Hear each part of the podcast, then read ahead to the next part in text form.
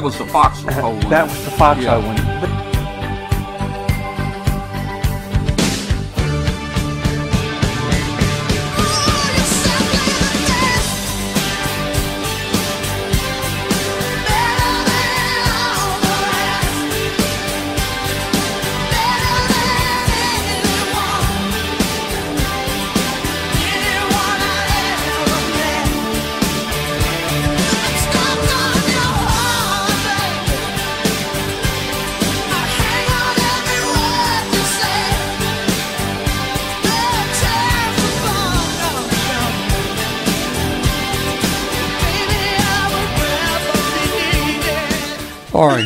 Boy, I tell you, well, it has been a night. I, I I'm going to have to hire a new crew. I think it's all Glenn's. It's all Glenn's fault.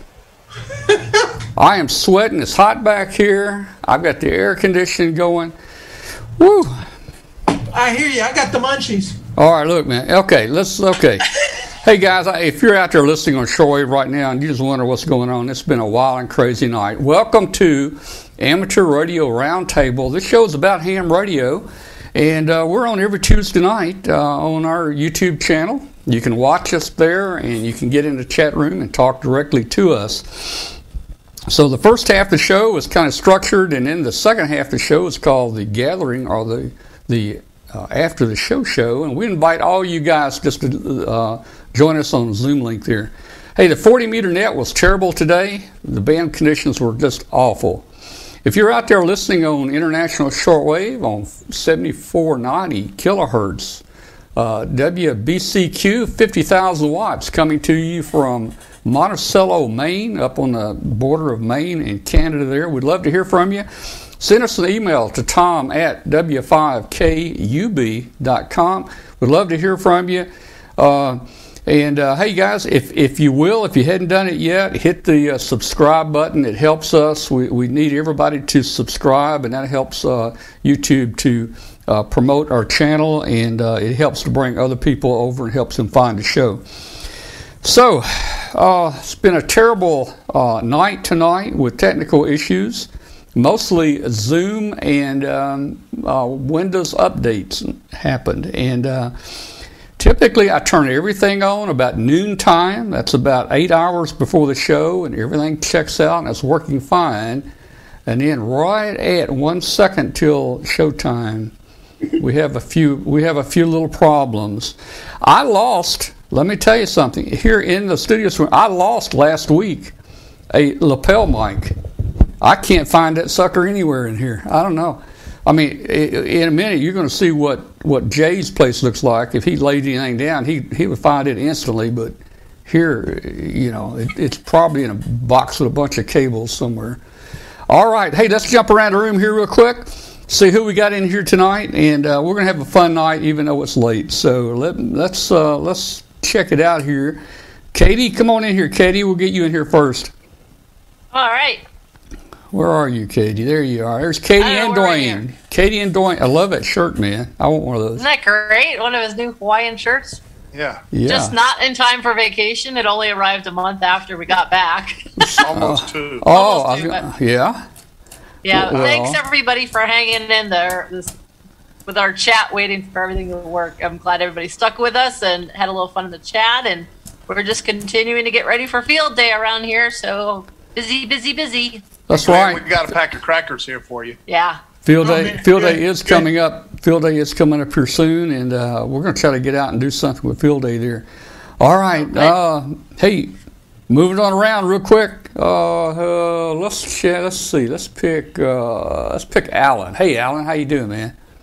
All righty. A couple of people in the chat were asking what was on my shirt here, so I'll give you a second to, to read it there if you can. La la la. 15, four, I don't know. It'd take me a minute. I could probably in So anyway, uh, intelligence. good to see you. Intelligence is the ability to Yeah, yeah. adapt uh, to change. right by Oh, Stephen Hawking. oh, okay, okay, all right. I, I I almost couldn't get that. There you go.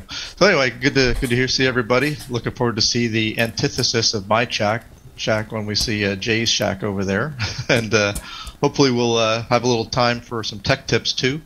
Yeah. Uh, I did a project a couple days ago, actually over the weekend, to put a new uh, filter in one of my rigs, and did a video about it. And I thought maybe talking about IF filters and IF shift and all that kind of stuff might be an interesting tech tips thing. So if we have time, we'll throw that in here. That's why I'm sitting in the home office here with some really cool test gear to go play with. So We will uh, we'll make time tonight. Uh, we'll we'll do it tonight, and All right, uh, sounds well, it's going to be a great show. All right, let's see who my who who else. Let's see. Hey, is Glenn in there somewhere?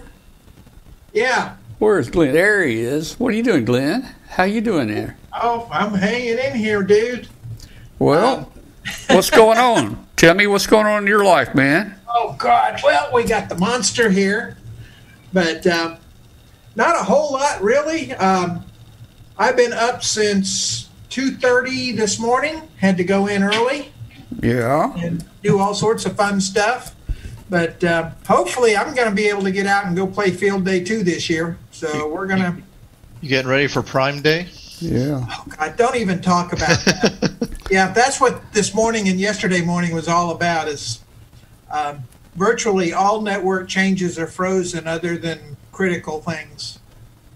And We had uh, to- we always used to do that too. Um, hmm, okay. Well, well, the good news is they're going to give me a Prime Day T-shirt, so I guess it's all worth it.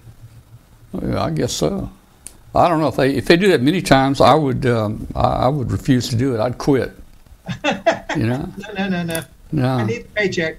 All right, Bill Brown. Where's Bill Brown? Come in here, Bill Brown. Hey, Tom, I think I might have to send you a Raspberry Pi to run everything uh, in the future. And But I do have something in the interim um, before you convert to a Raspberry Pi. Yeah. This will this will fix you right up when you have those Bluetooth. Win Windex. Is that is that for Windows? Yeah. Yeah. Yeah. uh, X window. Oh man.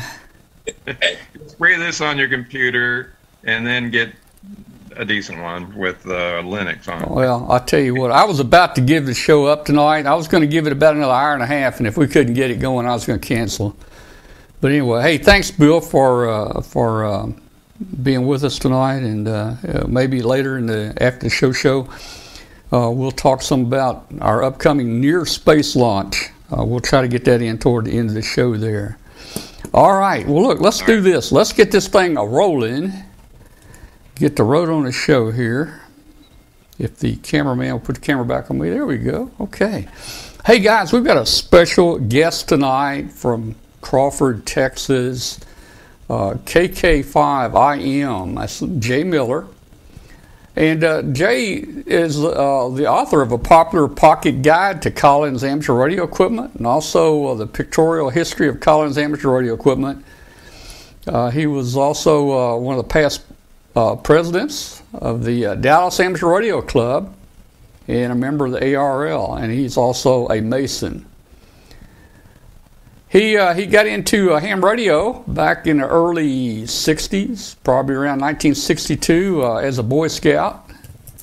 And uh, just wondering, uh, maybe he'll tell us a little of his experience in, with, with ham radio as a Boy Scout. I know our friend uh, Martin built a crystal radio and he could never get it to work. So I want to hear Jay's experience as a as a scout and what he did in the radio part there. But so he was a, he was a radio a Boy Scout back in about 1962, and then he kind of got out of the hobby for a while.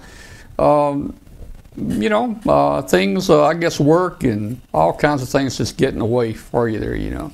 But he enjoys building and working on things like uh, AM and sideband, and uh, I'm very interested in that. You know, if you guys have watched many of the shows, you know I'm an old guy too. I'm a tube guy, and I'm gonna throw out some numbers that a lot of you guys probably won't even know what they are. If I said 813 or 807 or 1625 probably half of you out there wouldn't even know what I'm talking about. But boy, those were beautiful in the day, man. And I never had to buy one. They, they were just out there everywhere.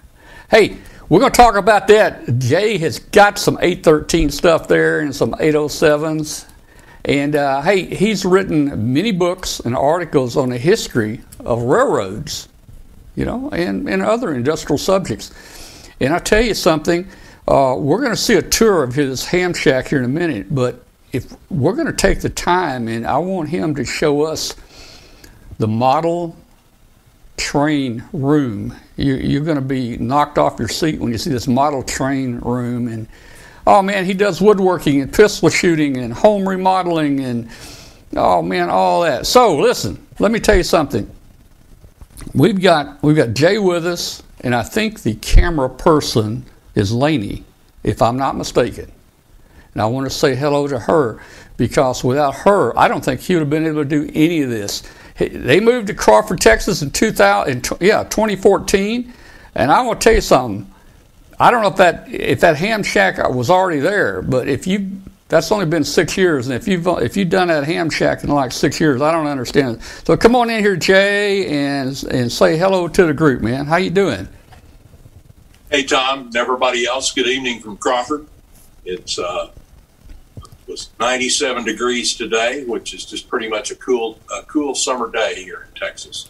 So I'm really glad to be here with you folks. Uh, Laney is sitting over here, keeping keeping an eye on the uh, on the iPad camera. Okay. And we're going to take a little tour of the shack and a tour of the man cave whenever you guys are ready. Well, all right, and we're going to do that. And um, normally this tour takes about four or five hours, I understand, but we're going to try to squeeze it down in a half hour or so. You know. No, we're going to condense it. Yeah, we're gonna we're gonna condense it, and then guess what? And then in the, in the uh, show after the show, if there's any questions or anybody wants to comment, they can come in and talk to you directly here on the show in the after the show after the show. So hey, let's let's get started, man. Uh, where do you want to start? You want to start right there where you are, or you got a starting point? you know, Tom, we're all old retired guys anyway. Uh, let's do a cutaway while we uh, take down the tripod and, and change camera angles. Okay? Do a, okay, while you change cameras, okay, you're going to get us a different camera? Well, that's going to be cool. Okay. Hey, guys, uh, this is going to be an interesting tour here. Believe me, you're going to really, really like this.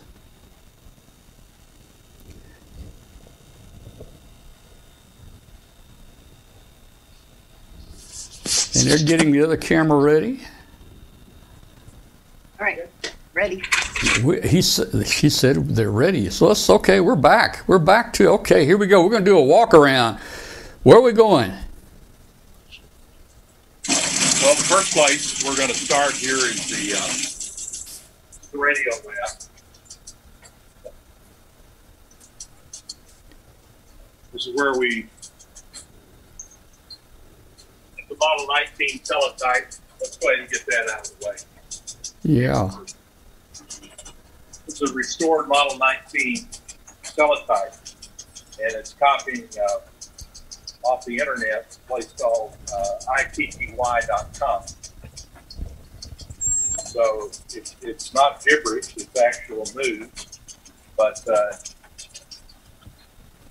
there, Can't see it anyway, it makes a lot of noise because Tom was an old teletype guy and he wanted me to be sure and show this to you. That's right. Stored. It's here and keeps me company. I spent a lot of time as a newspaper photographer while I was in college. So once you get the sound in your blood, it never goes away. We will turn it on. Okay, this is I, I saw some fantastic test equipment from one of the other guest hosts there this is what I have. I wish I knew how to use it. Um, once you get past the, uh, the uh, volt meter, it starts to become a little critical. But before I go any further with this tour, I, I want everyone to understand that I am only the tools. I have a group of friends that I've been friends with for 20 to 25 years that know everything there is to know about radio. And they are the brains behind this. And I am, with my wife Laney here, probably one of the luckiest, most blessed men on this planet. And these guys all know who they are. A few of them are tuned in and listening right now. But they are the guys that uh, help me through this and keep everything running. So, with that, you all know what a workshop looks like You may not know what tubes are, uh, from what I gathered from some of the comments there. But these are this is the tube stock for all the radios in the shack. Uh, I love to build things. Uh, give me a schematic, and I can build anything. As far as how it works or making it work, I sometimes have to rely on a few other folks to do that. So let's go inside the shack here, and we'll make a quick tour, starting on this side. This is my latest construction project. It's called the RAN transmitter. It has a digital oscillator. We were concerned that we couldn't get uh, crystals anymore. So a fellow by the name of Bob Nichols, R-A-N, Robert A. Nichols, came up with a circuit that uses a, uh, a dip chip that you get from DigiKey, and it can be programmed for whichever frequency you want it uh, to do. So this is just a very simple, and this is on, so I have to be careful. A very simple oscillator here and a 1625 final. This is a, the modulator, and I built all of this stuff. Uh, the modulator uses a pair of 811As and the audio section out of an ART 13 transmitter. And somebody mentioned 813 tubes. This uses a single 813 tube in the final, and you can see it all glow. Down here on the ground is the blue piglet, which will deliver about 2,500 volts to the 813. The HQ 110 receiver was my novice receiver, and it works incredibly well. Hmm. So we'll move around the shack here, and I like your telephone there. yeah, uh, that does operate, but the one on the over here on the console, I'll show you in a second, works Yeah. even better. Now, I built all of the woodwork in this in this building. Um, cabinet cabinet work is one of my favorite things to do. But I built the man cave. I didn't do the sheet the metal work or the concrete, but I did everything else. So this is my military radio collection. Most all of these do work. Uh, this is an ART-13 AM transmitter. It's automatically tuned. Every, uh, one of these was in every B-29 bomber in World War II and in an F4F uh, or Corsair. Uh, that's not the right number for Corsair uh, naval naval fighter. Pilot had a little control box right here that he could select frequencies and push the button, and it could automatically tune the frequencies. So this is a Mm. 100 watt transmitter. It's not much good with the lousy band conditions we have right now, but it does work exceptionally well we'll just go around. We're not really in any order, but uh, since it's dark outside, but if you take a look at my YouTube video that's out there, you get a full description of the antenna farm. Jay, I see. I see an. Is that an SP six hundred there? Super Pro? Yes, did I miss that? Yep, that's the SP6. Maybe. Uh, uh, I had one of those, and I don't know what I did with it. I wish I still had my SP six hundred. This has your call sign on Does it? Well, there's now. Now I know where it went. Okay. in fact, uh, in fact, I had one of everything you've got there. Well, this is a T- I, this is a TCS right here. This was a, Uh-huh. a Collins product. There was one of these in every PT boat in World War II. The receiver is brand new. It was in the crate when I got it. This radio here is very interesting. It's a Volksempfänger, and I know you can't see it with that, but the little lo- the little device here is the Nazi swastika and eagle Hmm. the only legal radio you could own in Germany during the Nazi era. These were the only frequencies that you were allowed to listen to. Wow. And we like, Laney has some young people that come through homeschoolers once in a while and brings them out here and shows them this, along with a few things like this. And I explain it to them by asking them if any of them have ever seen the movie Citizen Kane. Well, they're young kids, they really haven't. So I'll ask you guys, how many of you have seen the movie Citizen Kane? I see a show of hands out there. Anyway, in one very important scene, Kane is all upset and angry and yelling, and his wife says, Charlie, you can't say that. What will people think? And Kane is a big newspaper publisher, and he says, People will think what I tell them to think. Yeah. So keep that, folks. Anyway, that's the military collection, Uh huh. and this is the antenna distribution panel. Uh, we've got uh, a Force 12 XL C5 up at 65 feet on crank up tower uh, for 10, 15, and 20 meters, and it has a 40 meter uh, uh, two element beam built inside of it. There's a vertical, 75 meter dipole, and a 160 meter dipole. Actually, that's one wire, 300 feet stretched between two 70 foot towers. So all of these come in here. These rather nasty rotor, uh, rather nasty knife switches connect the uh, ladder line. The antenna comes in through these uh, two titty bolts here, or feed through insulators, down to this switch, which is operating position, and it can switch between a 75 meter coupler here, not an antenna tuner, it's a coupler, or a 160 meter coupler down here. Now, these are very sharp, and we're going to be replacing that ladder line, uh, that ladder line with true open wire uh, Mhm. line in October. So anyway, we can switch between 12 operating positions, 10 of which, or 11 of which are in the shack. Number 12 is in the lab. So this is one down here. If you bring a radio in from a hamfest, you can plug it in here without having to tear up anything. So these are bird switches, and I think most of you know how a bird switch works. All of this Collins equipment uh, I restored completely from the ground up. And there's four, there's two S lines and two KWM2s over here. And I use one of these radios virtually every morning on 7203 for our sideband group. Some of these guys and I have talked for 20 years every morning. This is a 30S1. Uh, You can't go that fast. I can't. you can't pan. 30S1 linear amplifier that goes to this S line station here. Um,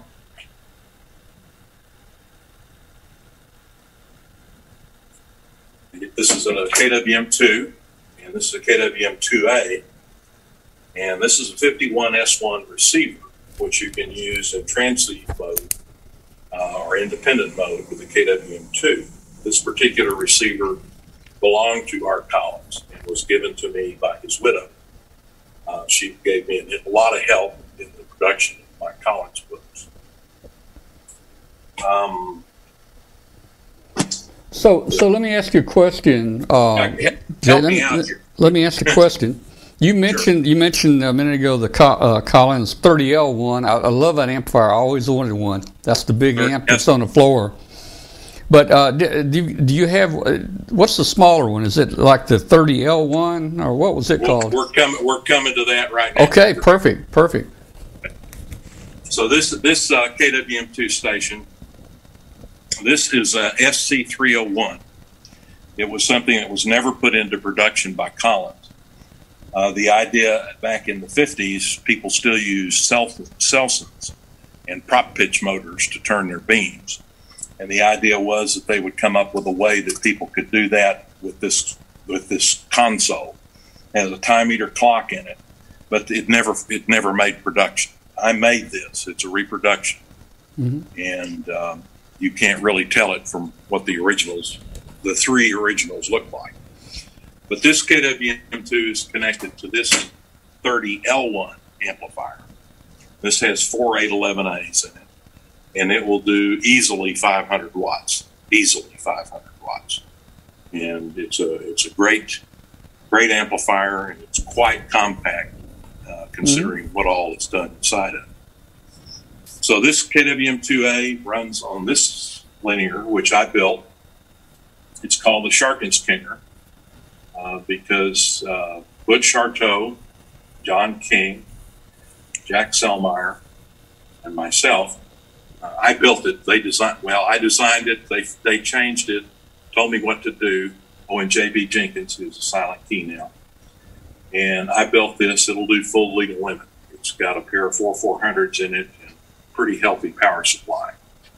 And I really enjoyed building this. It's one of my favorite pieces of equipment.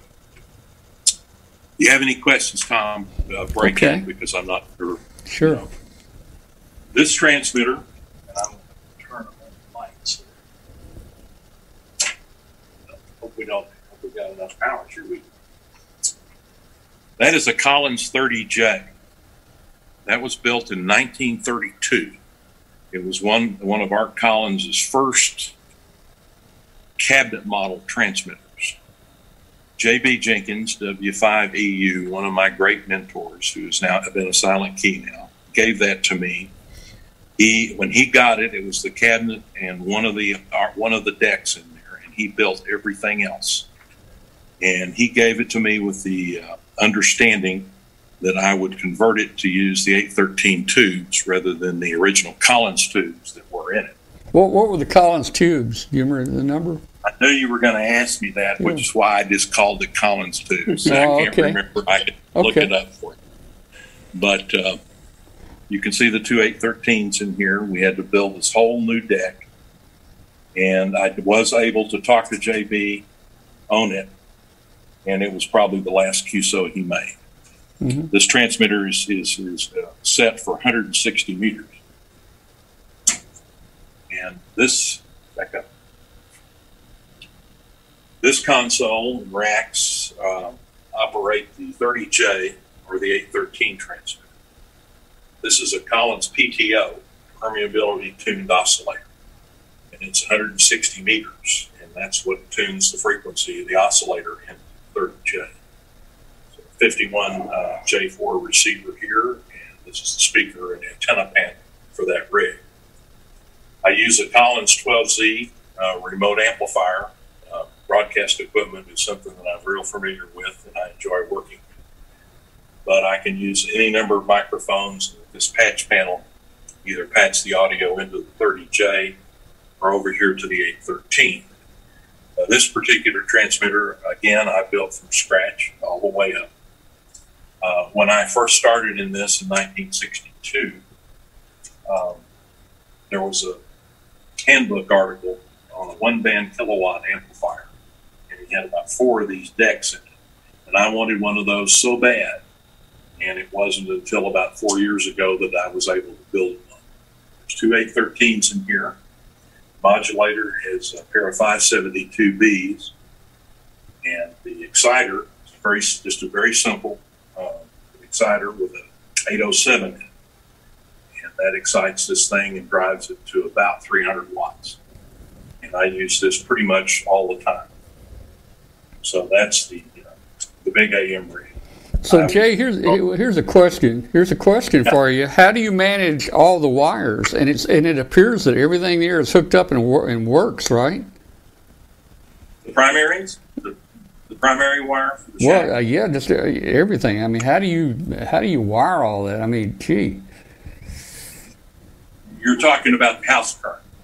Well, let's see. The question was, how would you manage all the wires between the equipment? You've got so much in there. I know, it, man, mine looks like a rat nest behind it with all the cables and stuff. But I would imagine yours is very neatly put together here.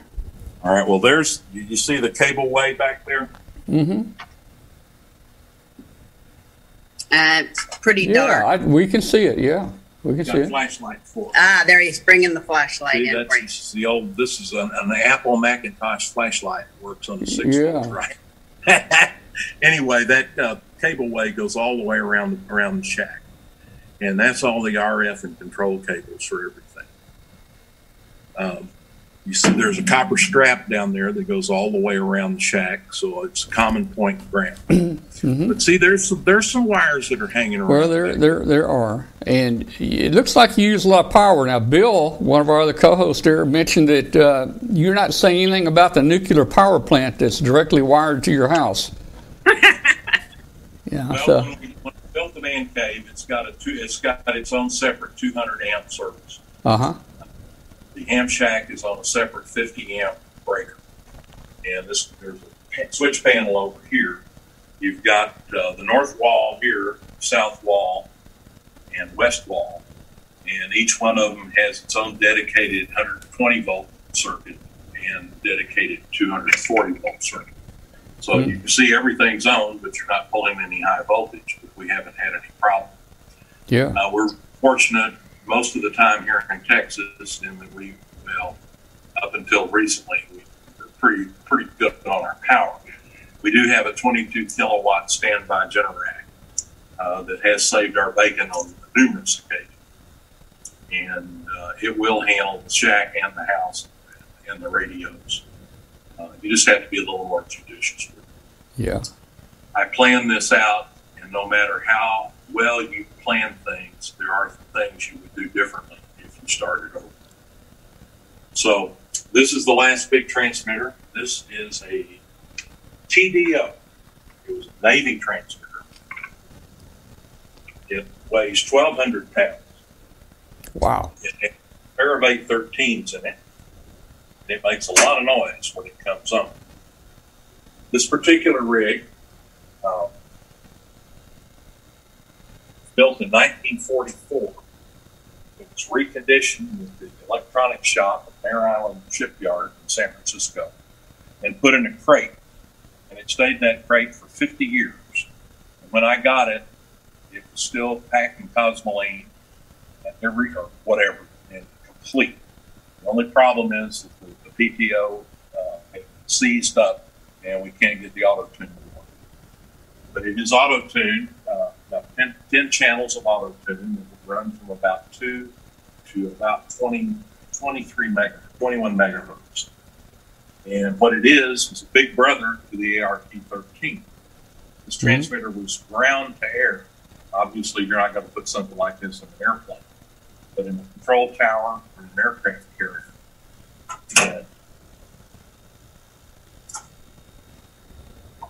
Those of you that might be interested, this is a Collins Auto Tune. Collins Radio was an electronics company, but they had as many mechanical engineers as they did electrical. Yeah. This is an incredible work piece of work here.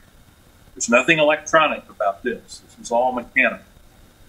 The electronic stuff plugs into hooks into the backup. So you have all of these. These are all the auto tuners. This is the oscillator, exciter tuning, band switch, power amp tuning, loading, and then antenna match. So what would happen is, at the beginning of the day, the radio man striker would go down with a list of frequencies. You tune this, unlock it, and tune it. It's like you would tune any other radio. And you would lock, lock, lock the PTO to that particular channel. So that meant that when the when the radio operators came on duty, they had a list of frequencies. All they had to do was dial this telephone dial to whichever channel they wanted to go to. What will happen is this big motor here fire off all these uh, auto tunes, and they would all go to the right, so they synced up, and then they would all go to the left, stopping at the preassigned position. All of that can be done now, as you all know, very tiny little microchip. Oh yeah. Yeah. pounds here. It's remote control. This is the remote control. Turn it off so it's not down. This is the remote control unit. And I run this every Friday morning on 3885 for our BC 610 Friday with the group. Even though they use a BC 610, I use the TDO. So the center console what? Oh, the phone. Tom asked about the phone. This is a 211 telephone, and I have a dial tone. Yeah. This this little box down here uh, is a link to my cell phone. So if you have a dial set, these are about 100 bucks, but you can it, it, it connects by Bluetooth to the cell phone, and you you can call or make calls with the old fashioned telephone equipment. That's a lot of fun to play for the kids to play. It's also fun to try and remember how long it took to dial somebody's phone number with this rotary dial. Oh yeah. So the 51 Gen 3 is, is uh, made, uh, works with the TDO. Uh, this is a K3 and an alpha, three holer alpha. And, uh, you know, I love to build things. These are old, these are Heathkit scopes. You may have seen several of the others around there. But back in the days when I did a lot of graphic design, I was able to get uh, custom made dry transfers. So this panel was built and, and lettered in that way. And let's see, all of the master power is here. I can take one button and shut the whole shack out.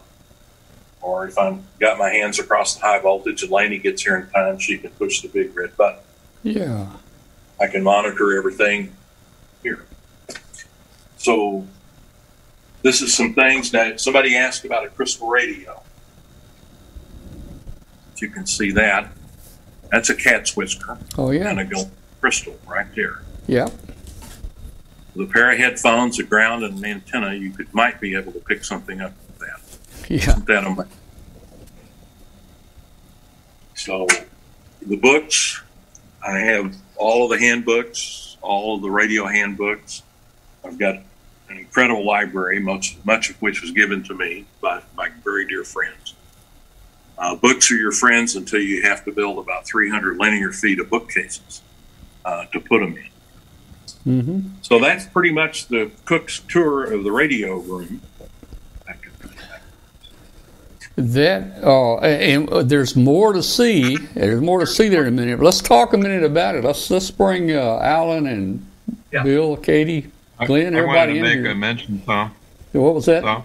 Uh, I uh, my very first uh, radio receiving project was a was a cat's whisker radio with a big coil, Mhm. and it worked with uh, broadcast uh, radio really well. But uh, it that was my very first radio receiver, and we had a BC 610 at the Ohio State Radio Club years ago.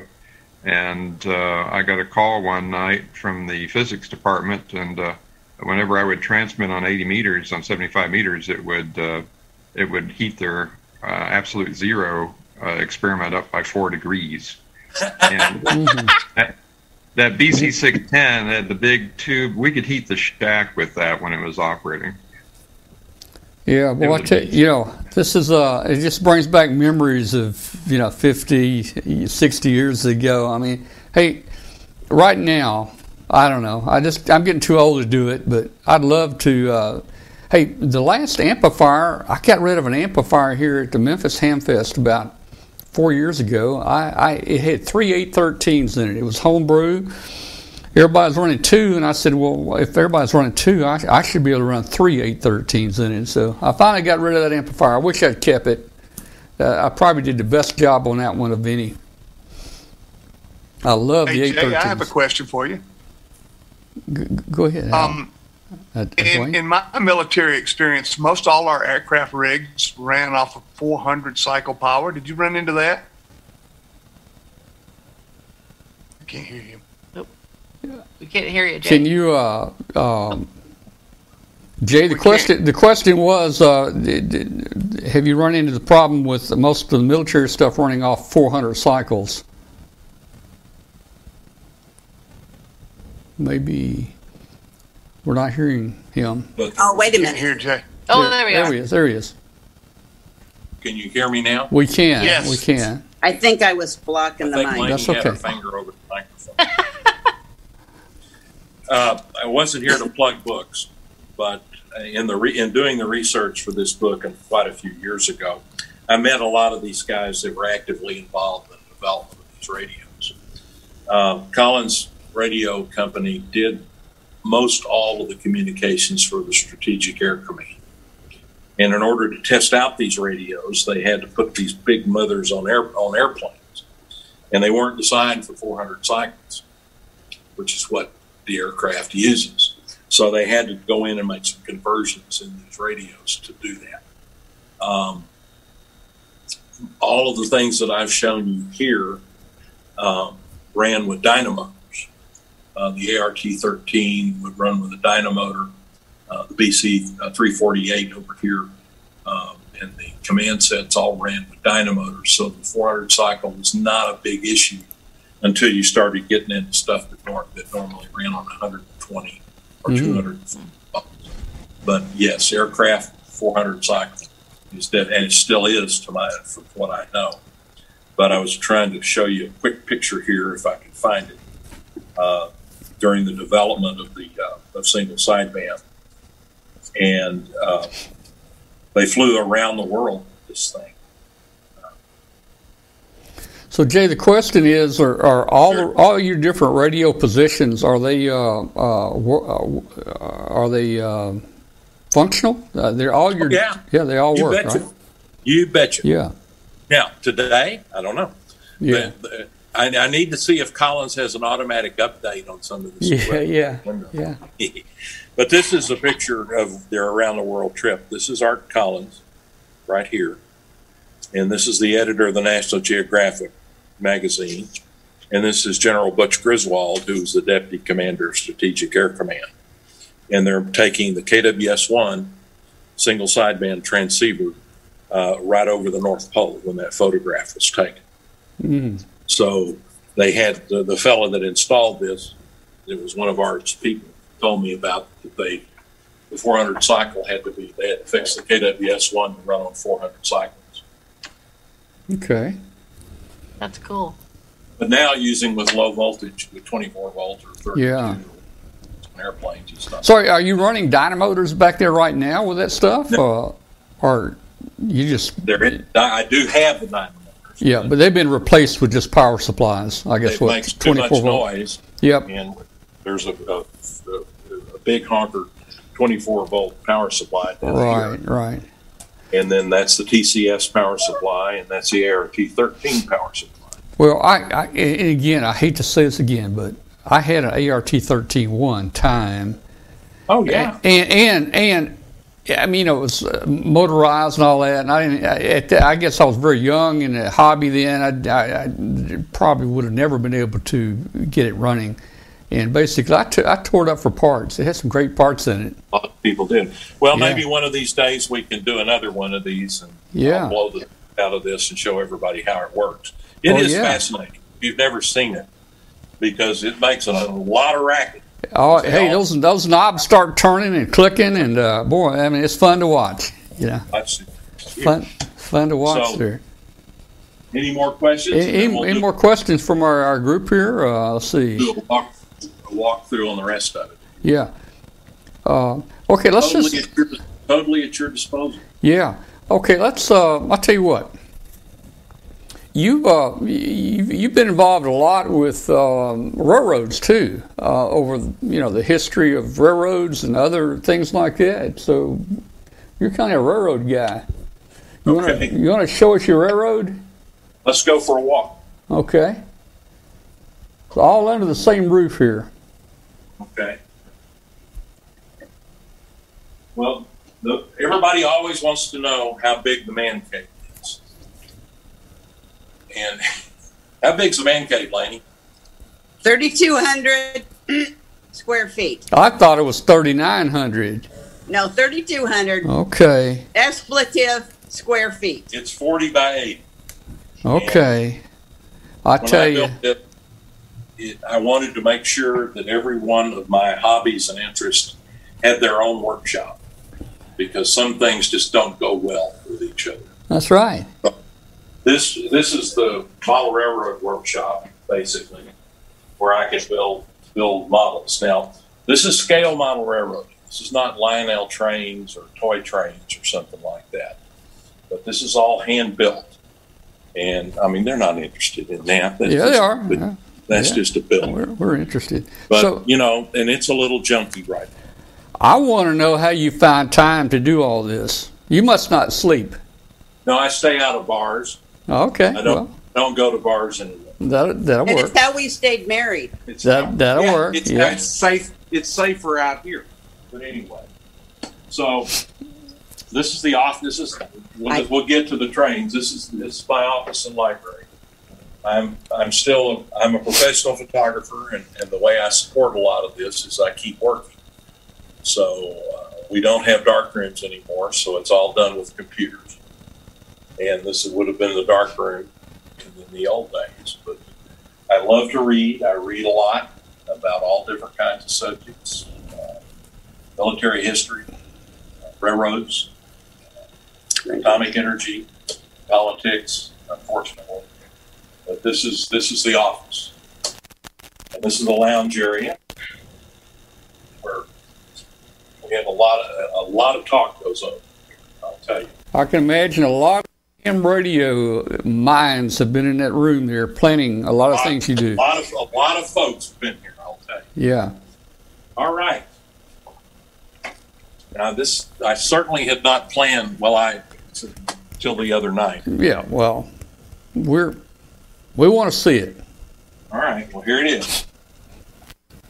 If you've been to either Durango and Silverton or Chama and Antonito, uh, you know what the narrow gauge, the Denver and Rio Grande narrow gauge is. Uh, this is my representation of it. It's something I wanted to do since childhood. I modeled the Santa Fe and the Texas Panhandle for 40 years in HO gauge. But when we moved down here, I decided I wanted to do this. So this is my representation of that. It's not accurate. It's not down to the rivet. I'm doing what I wanted to do. But as I told Tom the other day, when you model the Santa Fe and the Texas Panhandle, the only thing you have to do for scenery is get out your belt sander because it's so flat and there are only two trees in the Panhandle. They both have serial numbers on them. hmm So this was a whole new ball game. And if you'll come over here, I'll show you. Well, you don't have a choice. You don't have it. so this is S scale. S is in Sierra. It's three sixteenths of an inch to the foot. And if you notice over here, there are three rails. Standard gauge, the outside two rails. There's four feet eight and a half inches between the rail. Narrow gauge is 36 inches. The idea there was that, well, it would be cheaper to build and operate narrow gauge than it would be standard gauge up in the mountains. In some cases, that was right. But you had to get the stuff to the towns on standard gauge. So they have three rails in a big town like this. This shows you the difference between a standard gauge car, which this is, and a narrow gauge car, which this is. They're still S scale. Sorry, I'm not real good at this. There we go. They're still S scale. It's just a standard gauge like you'd see, you know, next time you see a train. And this is narrow gauge. So they're a lot smaller. That's the sound system in the locomotive. So with that out of the way, turn around and we'll just look look around. I can't believe they're even halfway interested. Oh, you got a lot of interest in this right now. A lot, a lot. Yeah. No, we're loving it. Everything looks uh, so real, so realistic there. You and you build all those uh, in in that other room, I guess, right? Oh yeah, most of them. Now, for you computer guys and digital electronic guys, this is called digital command control. In each one of the locomotives is a decoder and a sound system, and it's they're radio controlled with a little throttle. And all of this does here is trans, translate your analog motion of your throttle or your switch into a digital signal that's sent through the rails to each individual locomotive, the sound included. So how you can run all run all the trains on one piece of track. So there's power on the track at all times, but the digital code goes along with it. That's a very simplified explanation, but I'm sure you guys have already figured that out. Because I don't know how it works. Okay, Laney's giving me some. I'm, I'm talking. to them. No, no, I need to. you- You get in the way and I can't Oh, get it. okay. You- Cameraman's supposed to move out of the way. Anyway, this town is pretty much complete. Yeah. Uh, I've worked on, I've really worked on this the last year and a half. Uh, but I built all the structures, I built all the scenery. There's 250 pounds of plaster on this, just on this alone. Laney and I put the trees in. A friend of mine built them all. But uh, this one is, is getting close to being fairly complete. There's still a lot of details left. But uh, I would run it for you, but I'm not going to embarrass myself. No, that's okay. It's very sensitive to dirt, but you can hear the sound. Uh huh. Oh man, I love it.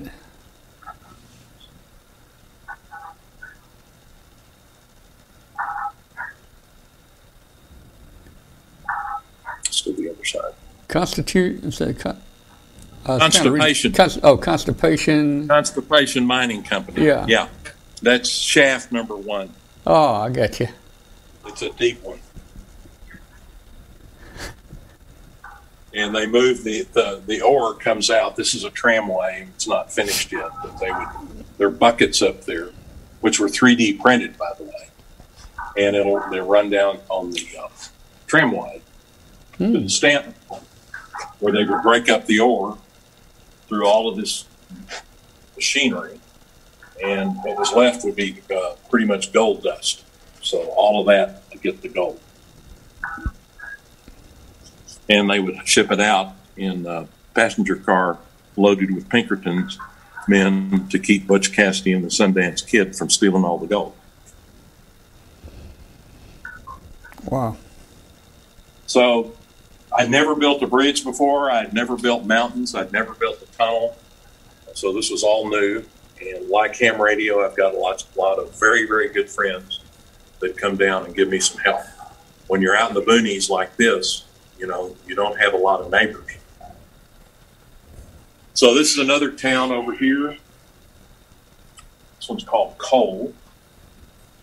And all these structures are all these were some of these were kits, some of them were uh, scratch built or homebrew.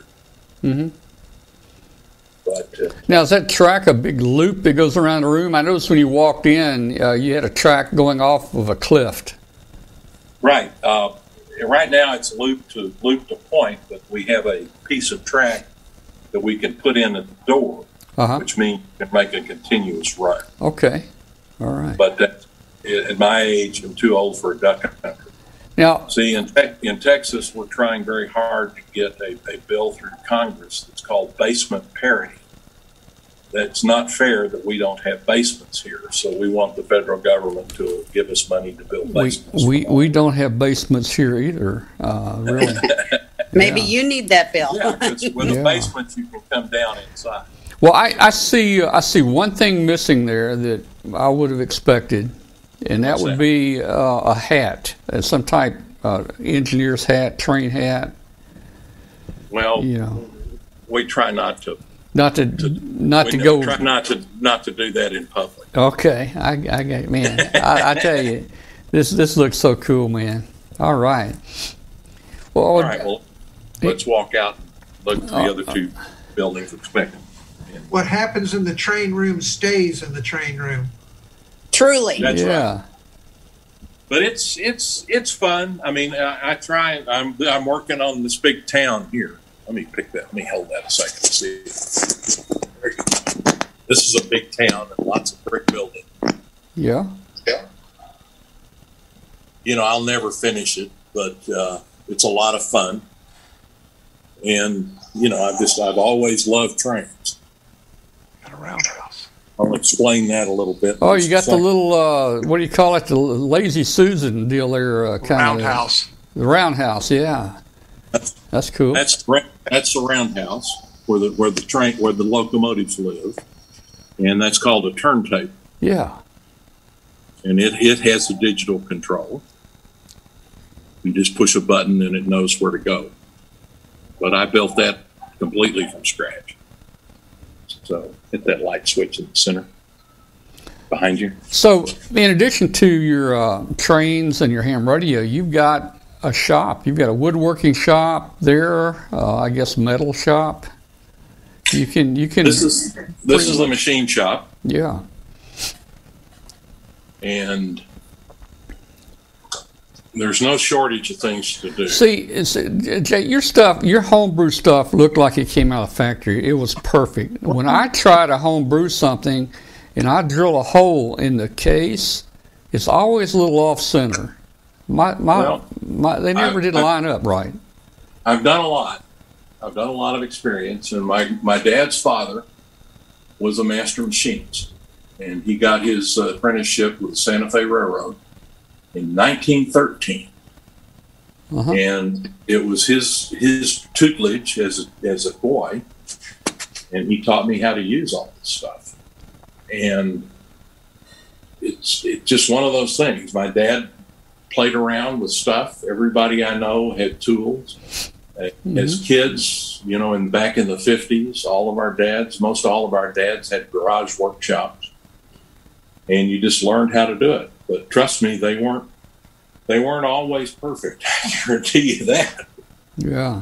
I, I have a question, Jay. Yes, sir.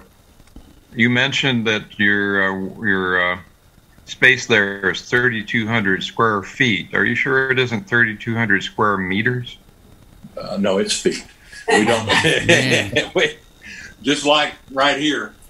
Do you see any millimeters or centimeters on that? Oh man. No, sir. You don't see you don't see any millimeters or centimeters on this lathe either.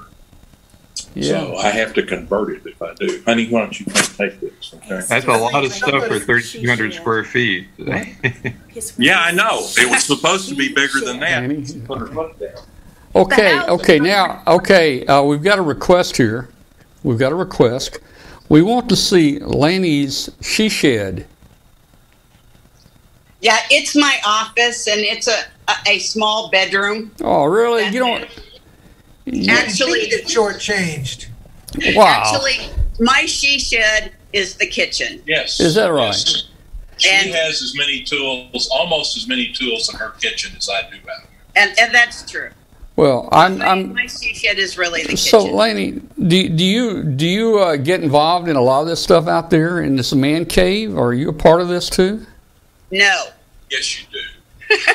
I think the she, time yeah. I get t- t- is a little bit on the train, but not. And and sometimes I'm the beneficiary of what he makes. Well, I, I, I, you have to be involved to, for all this to happen. You have to be involved because this would not happen in a normal family. Sometimes.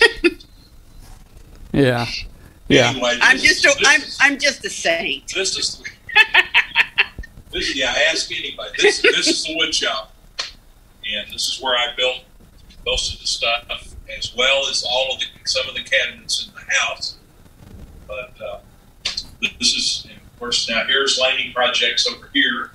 You know, the pronoun "we" is most misused.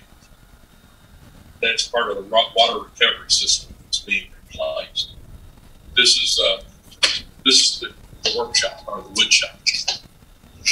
Yep. So, Tom, I feel like I have hogged up your whole program. You have not. In fact, it, because it's dark there, and I don't have the video queued up. i we were going to uh, show your antennas. I've got at least a picture.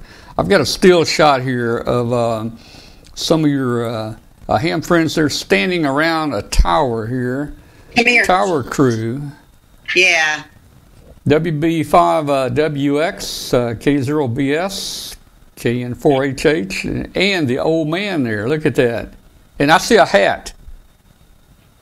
Oh yeah, he wears a lot of gimme caps. Yeah, yeah, I see a hat there. Okay, well, That's why I still have hair on my head. yeah. So that's uh, there's a shot from outside in the daylight. Of course, it's dark now, uh, but you've got multiple towers around, and uh, you've got plenty of uh, uh, space there for antennas for sure. Well, you can't really see much, but this is the back porch. Let's see. Let me get back to you. Hang on, hang can see the Santa, the Santa Fe Railroad's 100 feet that way. Okay, I That's see. a Yeah. beacon. You can see that. Oh yeah. That's how big those are. Are you going to put that on your tower? No, that's just that's just, Just, the just, nightlight out just here. a collector or a nightlight. Okay, I got you. Yeah. Well, very good. Hey, if anybody wants to see more of this, just go to uh, qrz.com and put in uh, KK5IM, and uh, this will come up. Oh, Transformers. Oh, man, I love them. I love the Transformers. I love the Transformers. Showing them all the rest of the junk. Got Yeah. some, I see some high voltage transformer there, maybe some filament transformers. Oh man, looks good. And you can see he has everything boxed and labeled. Yeah, look at there. Well, uh, have you considered building on? Maybe you know expanding any? No, you're not. You're not going to do that, huh? Okay. No. I need Jay to come work, organize my craft room. That's what I need to do there. Yeah. you know, here's the thing. She's not telling you that I did. I did ask her if she wanted to have a space built. She said no. Yeah. Well, she can put the. You can do the she shed there for her.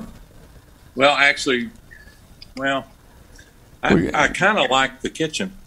All right, let's see.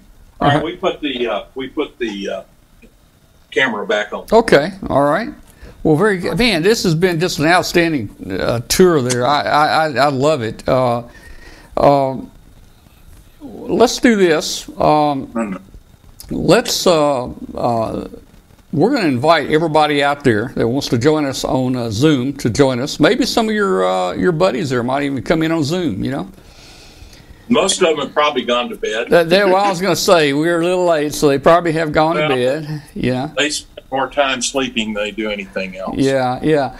So, Yeah, uh, so we're going to do this. We'll take a break. I mean, hey, again, thank you so much for this tour.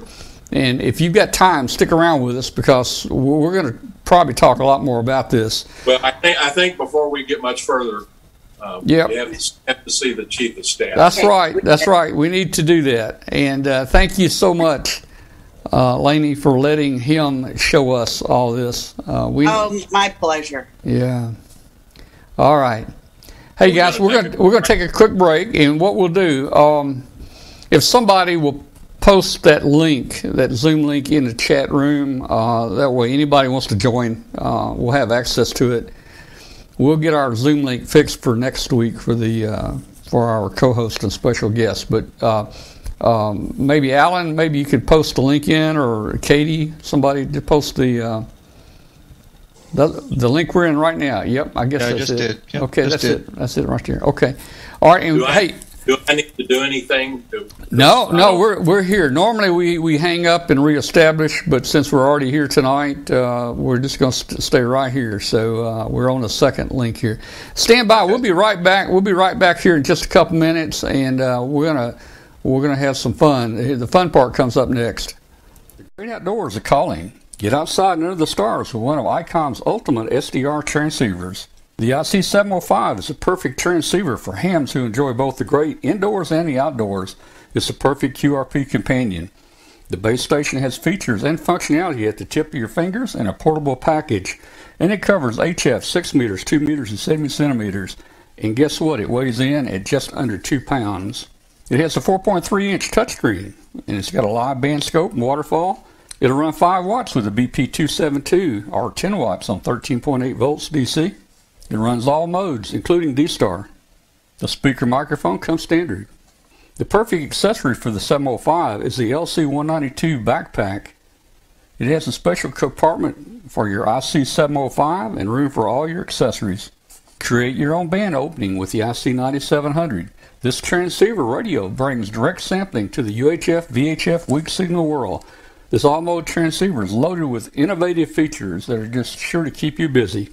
It has a 4.3 inch color touchscreen and spectrum scope and waterfall. It has smooth satellite operation with 99 satellite channels, and it's full duplex operation in satellite mode. Heard it, worked it, and logged it with ICOM 7300. It's a high performance, innovative HF transceiver with a compact design that will far exceed your expectations. This innovative HF transistor digitizes the RF before various receiver stages to reduce the generated inherent noise in different IF stages. The IC7300 is the radio that changed the way of entry-level HF. Visit www.icomamerica slash amateur for more information on ICOM radios.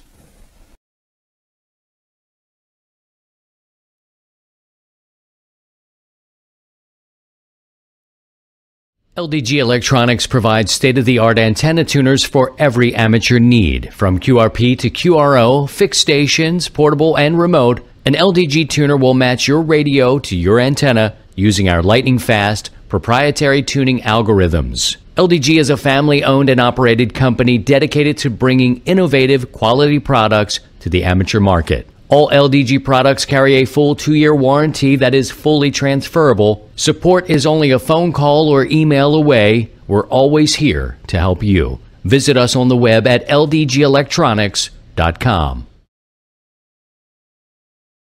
All right, guys, we're uh,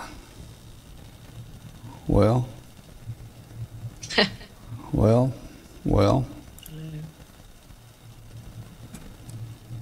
There we go. Maybe. Boy, something happened. Something happened. People Something are happened. entering. If you guys can try to, yeah, the screen. Uh, Working on it. Yeah. Yeah. I don't, I don't know if you made. No, you said you made me co-host, but I'm seeing people pop All up. right, so I got them. him. We got them. All right. Yep. There's Dave. Hi, Dave. Here comes Bill. Um, Well, at least the top half of Bill's head. Hi, Katie. There.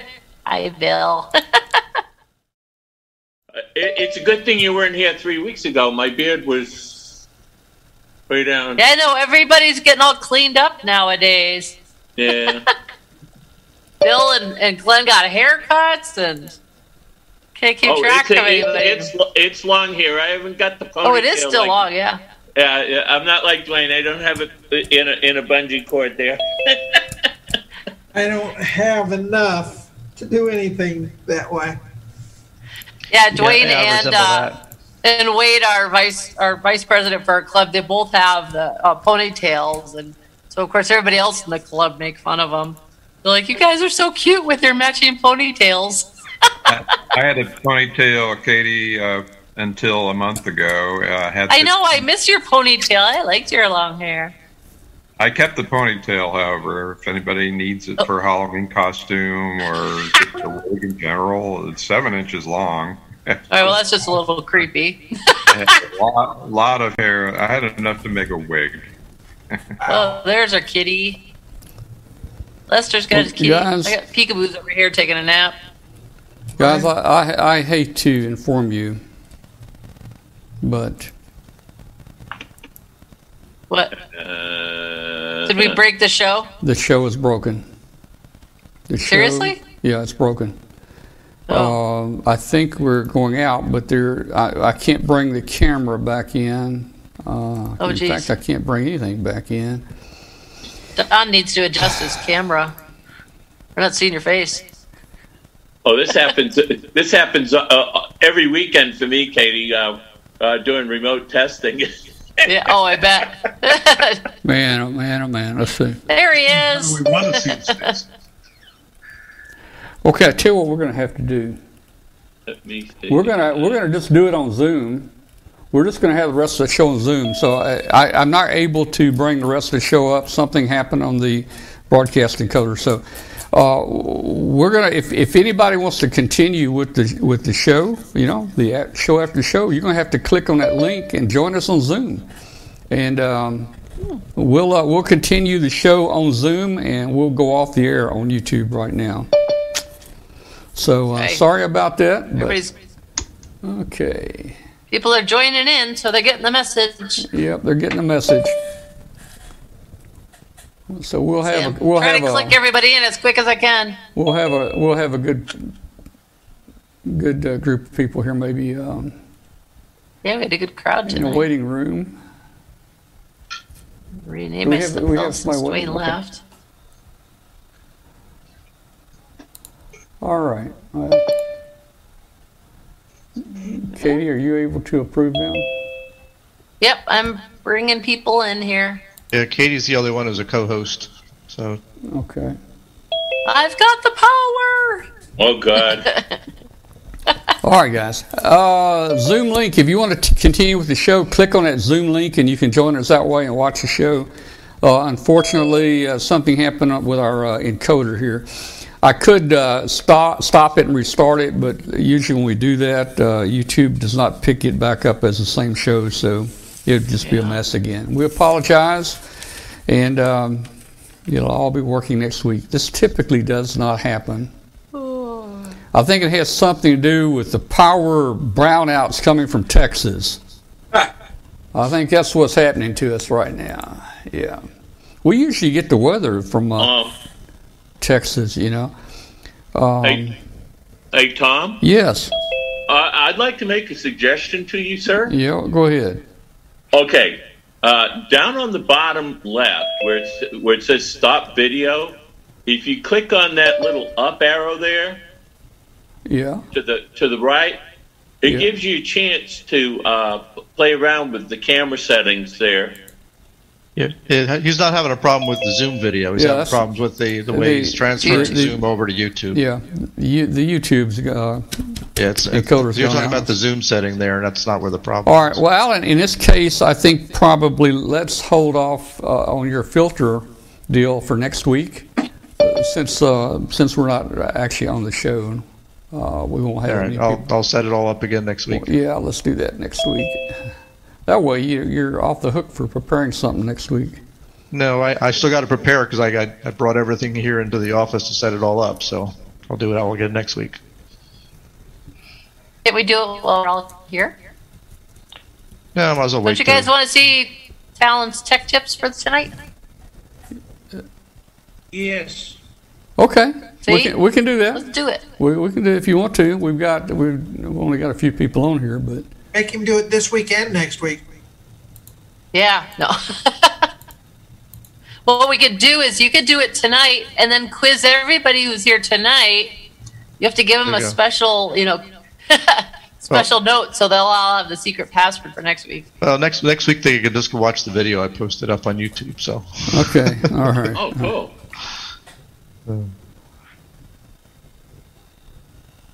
Uh, okay. I see Rodan is still in the room there, Glenn. Oh, she left a little while ago, but she decided to come back. Just out of camera. All right. Well, hey guys, uh, let's see who we got came in on Zoom tonight. Uh, we've got uh, some people. Uh, we got Dennis and Chris, and who else is in there? We got anybody new that joined us tonight on Zoom that hadn't joined us before? Any of your uh, any of your buddies in here? Uh, Jay. Yeah, where is he? Is up top. Well, it's up top on mine. Yeah. Oh. well, Hey, okay. Tom. Yes, sir. I mentioned it in the chat room briefly, but uh, I had a Windows-based security system, uh, and I had cameras around the house, and they all fed into my PC and would record any motion or if a window was broken. And I was on a vacation, so I had it running, Yeah. and it reset, did a Windows automatic update on a Wednesday night, which stopped my security program from running when it rebooted my computer. Mm. Thursday morning, uh, the kids down the way broke into my house and stole a bunch of stuff. Oh, and boy. I didn't have any video evidence to. Uh, I knew who did it, but I didn't have the cameras running. So after that, I got myself a Raspberry Pi, Yeah. and I run my whole security system off of this little thirty-dollar computer now that doesn't do that.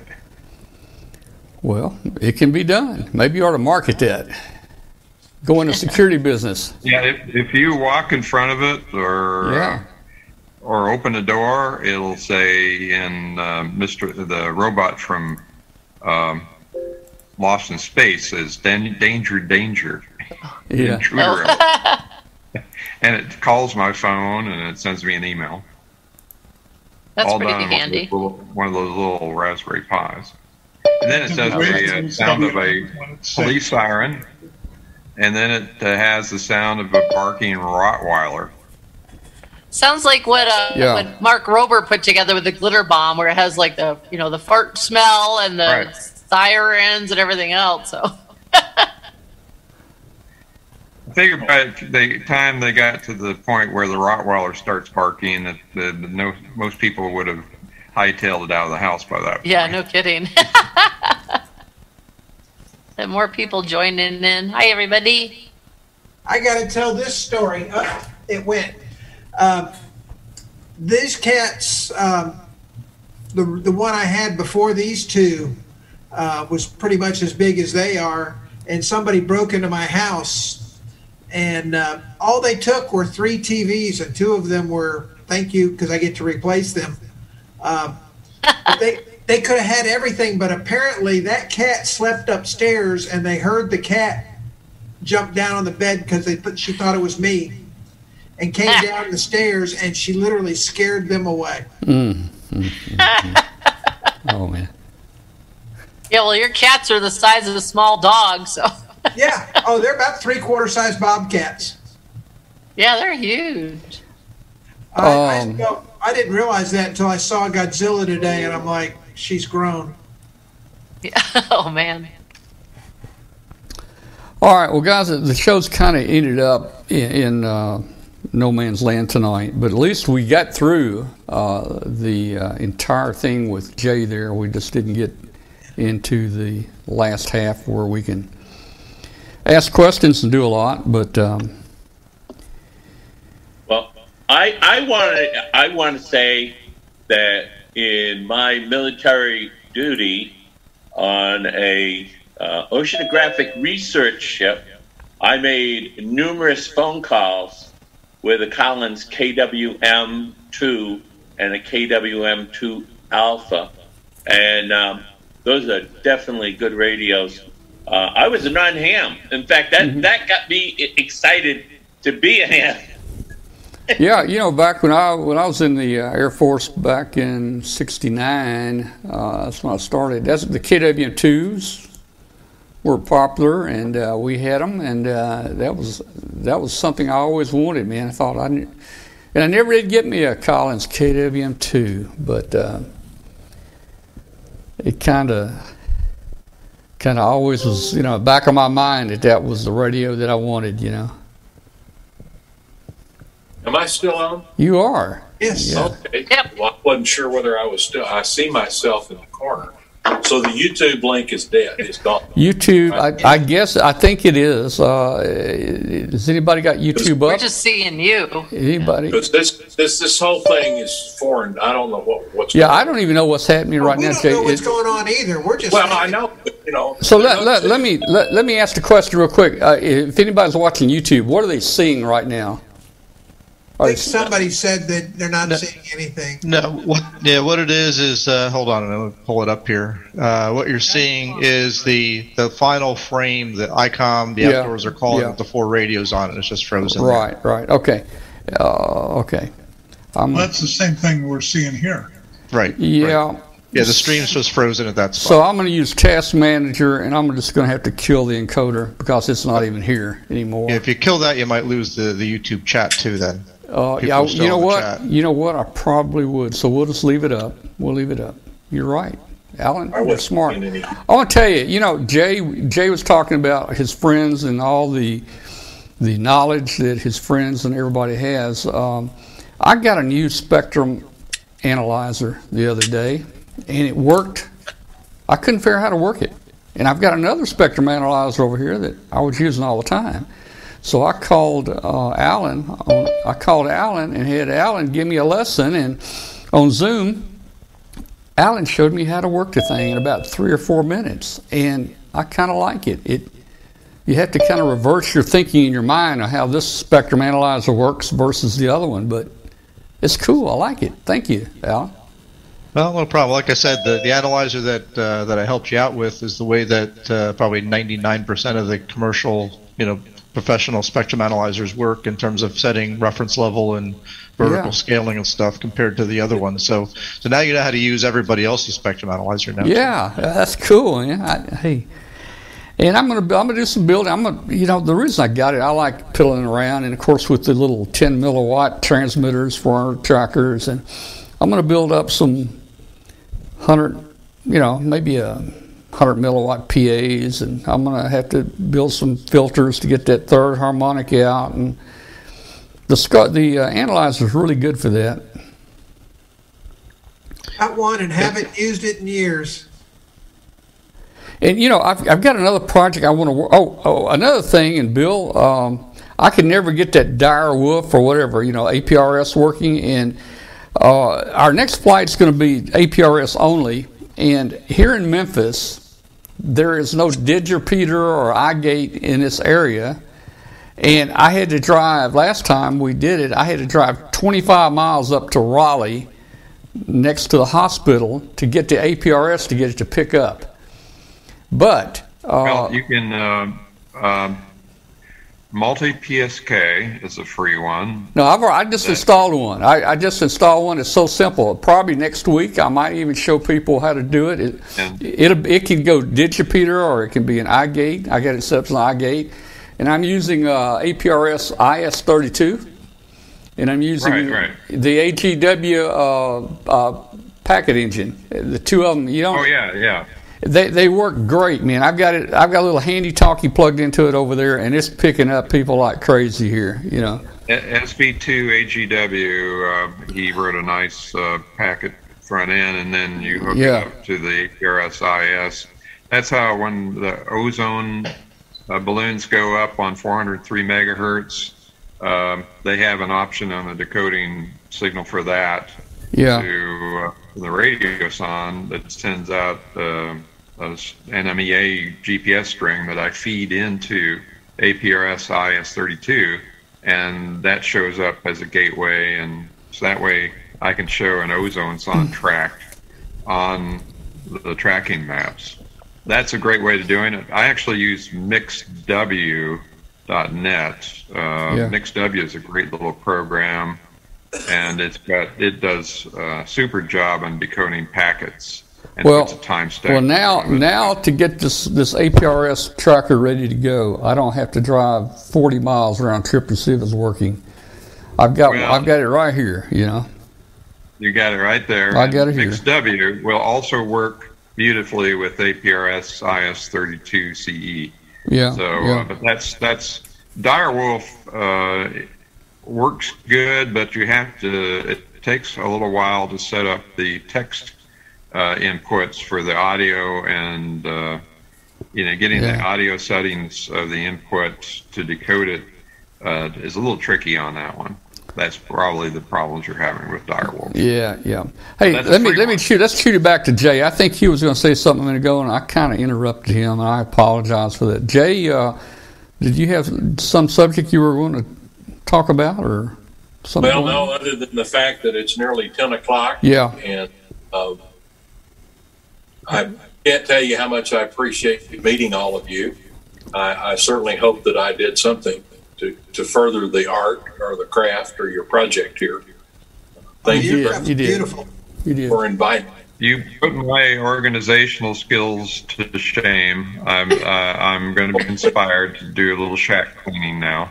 Well, believe it or not, it, it does stay relatively, eh, unless I'm in the middle of a project. If I'm in the middle of a project, then it can get kind of. Have you ever lost a lapel microphone uh, microphone system there, and you can't find it? Uh, Tell me where it is. You know. Where it, okay, where it is. No, Yeah. I, if I find it, I'll let you know. I, Check the laundry. Check, I was just going to say, check the laundry. It's probably still. I've che- I checked the Yeah. laundry. I've checked laundry. I've checked the laundry hamper. I have checked Check- everywhere. Check, check the closet. Maybe you hung up your shirt from the show last week. Man, It's no, no, It's, like I say, it's probably in the laundry next to in the same uh, shirt where the winning lottery ticket is also in Well, that same shirt. all right. Hey, Jay, thank you so much. Sorry about the trouble tonight, but we did get your segment uh, all the way through, and uh, I think it was very impressive, and a lot of people really enjoyed it. So, thank you, uh, Laney and um and Jay, uh, for being with us tonight, and feel free to join us any Tuesday night at uh, 8 p.m. Like I say, maybe you know we'll get this ART 13 going sometime and show folks what it what it does when you tune it up. It's, Yeah, of course, anymore, you know, we don't have a whole bunch of frequencies that we go to on AM, so Yeah. it doesn't, you know, really get get as good a workout as, as it uh, did in its old in its, its old days. right. So seven three for seven three from Crawford, you guys. Thanks all very right, much. 73. Bye. Good night to Thanks, Jay. good night to both Thanks, of you. Lainey. Thank you. Bye bye. Bye bye. Bye bye. Bye.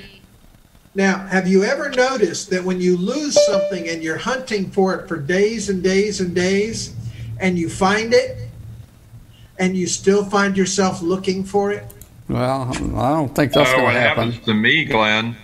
Uh, I'll search for days and days, and I'll find other stuff that I'd lost months ago and weeks ago, but I won't find the thing I was looking for. But it's always look. It's always in the last place you look, so you should just look there first. Right. Usually I just go buy it, and then we find you- we lose it. Then I go buy a new one, and then as soon as the new one arrives, Yeah. I find the old one. Oh, I, I, I have three of everything.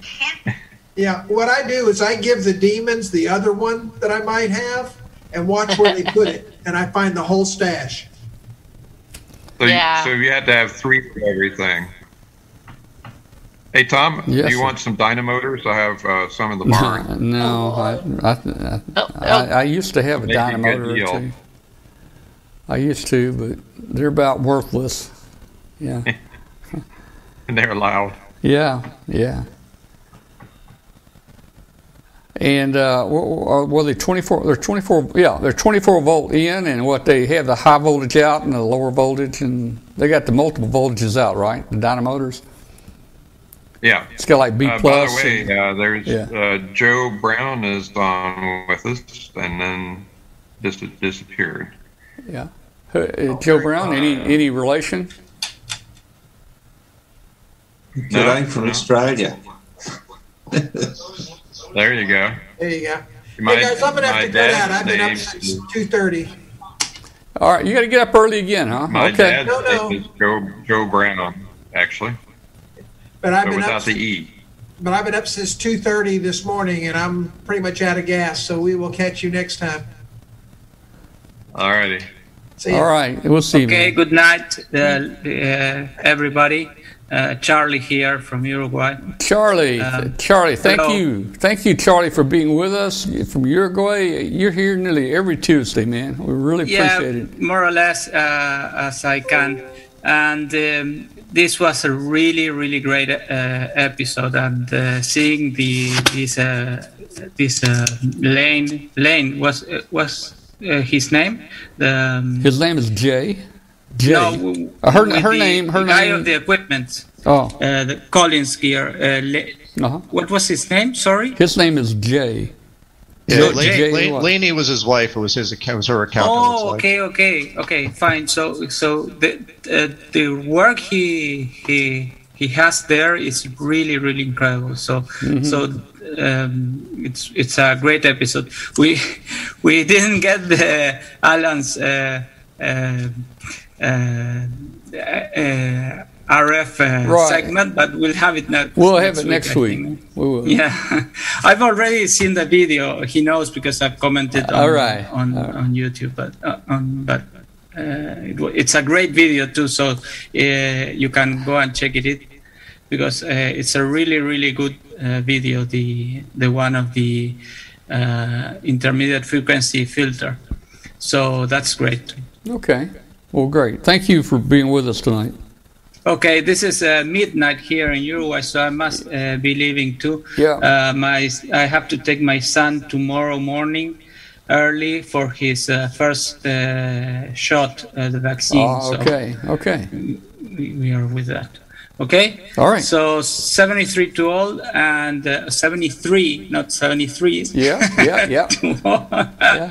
And and uh, see you next uh, Tuesday. Okay. Thank you. Good night. Good night. Bye, everybody. Hey, I see uh, Dave on there. Hey, Dave, how you doing tonight? Uh, KC9VBJ. Okay, how are you? Doing doing good, man. Glad to see you back with us. Um, I don't think Yep, you. just uh, waiting on a uh, waiting on a balloon launch. yeah. All right. Well, you know, we, uh, hey, I about got everything, and Bill, I, I about got everything. I don't like the parachute I got, Bill. It's a three foot parachute, but, you know, when I look at the size, it says, you know, for, for you know, this speed, uh, and, and our, our weight's going to be about 1.8 pounds. It says three Oh, foot. Oh, well, that'd be all right. It says three foot, but man, that thing looks awful small, man. All right, I'm going to jump out of here. a- Okay. about After 11 here, so I'm going to go. Yep. All right. See you, Alan. Thank you. Well, does it have a top attachment to attach the It's string got a loop on. of It's the- got a loop on top to attach it to the balloon. Yeah. All right. Well, uh, three foot would be fine for 1.8 pounds. But Yeah. I wouldn't. Basically, um, up to three pounds with three foot, and then if you're up to four pounds, you want to go four foot. Yeah. Five yeah. pounds, five foot. Yeah. Hey, I ran the uh, uh, and, and Dave uh, sent me the uh, well. He sent me a page that had the uh, predictions, the landing predictions on it. I, I did key the numbers in for the landing predictions, like for tomorrow, the next day, the next day, And it looks like they're all staying. They're all staying down here in this area pretty good. Uh, they uh, will this time yeah. of year. Predict.habhub.org Yeah. is the website for that. And uh, just put remember to put minus sign for the longitude. Yeah, so I did I did one for tomorrow. I did did one for tomorrow, and it, it I don't know if you know where Sardis Lake is. That's down in Mississippi. Uh, so it's a big lake. It it landed. Ju- it, it the prediction showed it landing just on the south uh, bank of Sardis Lake, and then I did one prediction the next day, and it landed right on the bank of a, another lake. So I, I'm starting to get lake worried, man. You better better add a uh, raft to your Yeah. recovery equipment. Well, yeah, I think it'll We've done float. that before. Yeah, I think it'll float. We'll see. We'll water test it. We had a I landed one in the Ohio River, and Yeah. uh, a guy called me up on the telephone. He said, uh, "Do you want your payload back?" He was on a houseboat and it landed right next to him. And he thought it was a, a skydiver parachute, and he hauled it in thinking there's a poor skydiver there in the river, and it turned out it was my payload.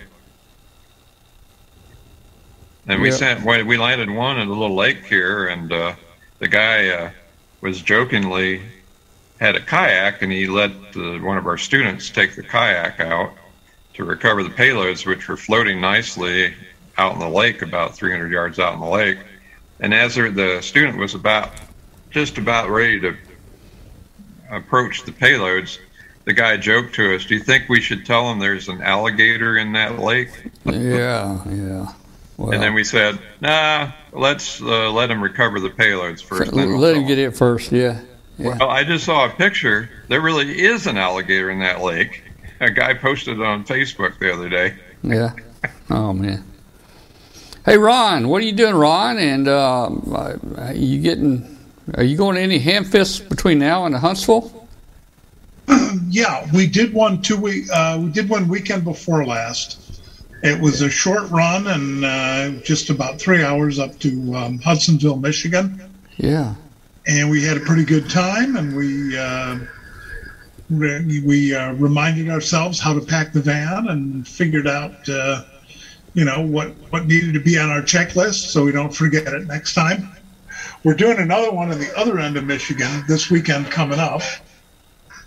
And then, uh, let's see, what else we got now between now and Huntsville? Uh, then, uh, well, of course, next next weekend after that's Field Day.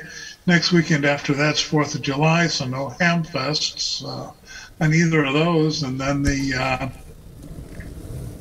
9th and 10th uh, will be in Indianapolis. Then on the 18th, there's a sort of local one around here. And I guess there's something going on in Nashville on the uh, 31st. I guess I I, I, I don't know any really anything about that. And then The uh, one in Indianapolis is that uh, at the fairgrounds in the Indy fairgrounds, like they always used to be. the, yeah, the Marion County uh, Fairgrounds. Yeah. Yeah. And there is That's one. really Uh, there's there's going to be one at Sevierville, uh, Pigeon Forge. They're combining two two clubs are combining into one big ham fest. Um, that's going to be September 25th. I'm thinking about going to uh, the Indy Hamfest. Oh well, uh, we're we're easy to find. We're the one with the uh, tables full of hats and T-shirts and a big old stitching machine. So uh, you know, and the name badge machine. So we're we're not difficult to find out there at the fests. Absolutely. And let's see what else. A bunch of ham fests. We're uh, we're sort of making up for we're trying to make up for a little lost time and lost revenue this summer. Uh, What's really happened though uh, in the Hamfest world is that the big stuff canceled. So the big regional shows, uh, uh, you know, anything of of any, you know, really good size before Huntsville, you know, was just go, was gone off the schedule early. You know, they their planning was such that they really had to cancel it. But the small shows that were a little more agile, a little more easy to wait till the last minute, those are still on the schedule. So we're going to, you know, we're going to a bunch of the smaller ones that we usually pass by in favor of the bigger ones. And, um, you know, I'm, I'm sure that most of them are going to say, hey, can you come back next year? And we'll have to tell them, well, we got to see what next year is going to bring. Because, you know, by next year, we're hoping that the big ones are all going to be back on the schedule again. Mm-hmm. Yeah, yeah, that'd be good. So, but uh, we definitely will look for you uh, for Huntsville. Look forward to seeing you in uh, well in Indy if you're there, and uh, in Huntsville if uh, you know we'll see you there. And then uh, Bill, I know we'll see you in let's see, what is it in Marlboro? Oh, you're not coming to Nearfest? Uh, isn't Marlboro first? And then Nearfest no. is. No, as far as I know. Well, wait a minute. Yes, yes, you are absolutely correct. That is in September. Nearfest is in October. Uh, it's around Columbus right. Day or something like that. Yeah, right. Is, is Nearfest uh, what used to be called Deerfield? That is co- absolutely correct. 50 cents to Mr. Brown. yeah, 15th and 16th of October. And then uh, I, I used to go to Deerf- uh, Deerfield all the time I, when I lived in Peterborough, New Hampshire. Well, you know, uh, I was at one of the last few uh, Nearfests that Wayne Green showed up. In fact, they gave him a uh, virtual uh, free pass to get in whenever he wanted to come in, you know, and I thought that was cool. Well, no, Wayne and I, we, we, we talked quite a bit. I, I used to, ha- uh, you know, catch up with him and uh, his uh, crowd there uh, at uh, Hamvention there. And, uh, well, we used so to go to Boxborough. Um, we'd always be at Boxborough with a booth. And then we'd go down to Texas so we did a lot of shows uh, when I was editor there. I was chief editor 73 from 1990 to 90, end of 92 for about three years. Mm-hmm. So I did a lot of the shows in New England. The last time you saw Wayne, what was he? Was he wearing a tinfoil hat? Well, you know, he would get on. Uh, he would get on Art Bell's uh, show, radio show, and he would talk about how NASA mooned America and we never went to the moon. And uh, he would talk about uh, drinking colloidal silver to cure everything and eat all these conspiracy things. Now, I, I'm sure Wayne didn't believe any of that, but he certainly had books in his bookstore and he'd have people on the phones and he at the end of every show he do with Art Bell, he would give the number. If you want to get more information, you can buy books at Wayne Green's bookshop, and the phones would go off the hook, and he'd sell hundreds of books after every show. That was his motivation. Because uh, it certainly looked like he was getting into some weird stuff. His uh, his last few years. Oh, he, was, he had authors. He, he he found a niche with Art Bell, and he was on his show a lot. And I did the sounds hookup when he redid the shows with Art Bell, and uh, he would just sell ton. He did it to sell all kinds of books, and he had all these uh, wild conspiracy books in his bookstore. So he, he sold a lot of books that way. he was a fascinating man. Uh, I, um, he had an ego the size of the planet, and one of his advertisers um, kind of helped inflate that because he sent a picture of him from one of his columns with Peterborough, New Hampshire underneath of it, and that was it. No name, no street address, just Wayne's picture and the town, and it got delivered to him. He framed that and had it on his office door. you know, hey Bill, I, yeah, I. Uh, I received a letter uh, my, uh, when I graduated from high school. I, I got a letter just like that. It had my picture on it, my senior picture on it, and Wilson, Arkansas typed under it, and uh, it was delivered to me. But uh, you know, our town didn't have but about a thousand people in it. Well, Peterborough, New Hampshire had five thousand people yeah, in it, yeah. so it wasn't hard. no. but I have a lot of stories about working there. It was a lot of fun. Um, he, he had a pretty good sense of humor. Um, one day, the very first day on the job, I was so excited to be working because, you know, he was my mentor and hero from reading about 73 magazine when I was a teenager, and I finally got to work with him. So I'm driving back to my uh, house, and this little blue sports car almost runs me off the road. He comes zipping by me and swings in in front of me, missing my front bumper by about an inch, and then sped off. And I pulled up next to this crazy driver. And before looking at the crazy driver, I gestured uh, my uh, opinion of his driving skills. And then I turned my head to see what idiot had driven like this after making the gesture. And it was Wayne Green, my boss. my very first day on the job. very first day on the job, you uh, give your boss the monodigit imperative. yes, yes. And fortunately, he was trying to get a rise out of me and get a reaction, and he got the intended reaction, and he was laughing his head off.